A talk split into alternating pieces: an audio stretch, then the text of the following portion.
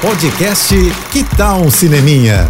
Dicas e curiosidades sobre o que está rolando nas telonas, com Renata Boldrini. Olha, sempre fiquei na dúvida se eu ia gostar de ver Harrison Ford de novo, como Indiana Jones, né? É um dos personagens mais icônicos do cinema. E mexer com a nossa memória afetiva me parecia um risco. Ainda mais depois de lançar em dois mil e oito o Reino da Caveira de Cristal. Eu achava que podiam deixar quieto, sabe? Mas aí anunciaram Indiana Jones e as Relíquias do Destino, que é uma despedida do personagem. Como é que eu gostei, gente? Eu achei uma despedida respeitosa com ele, sabe? Com o personagem.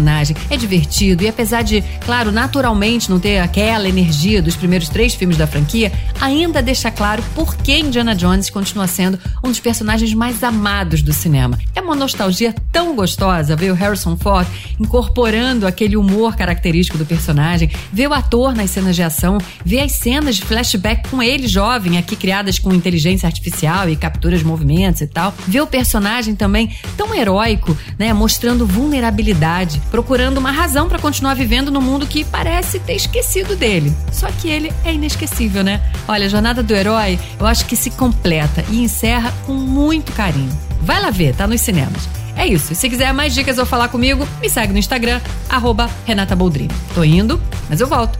Sou Renata Boldrini, com as notícias do cinema. Hashtag Juntos pelo Cinema. Apoio J B F M. Você ouviu o podcast Que Tal um Cineminha?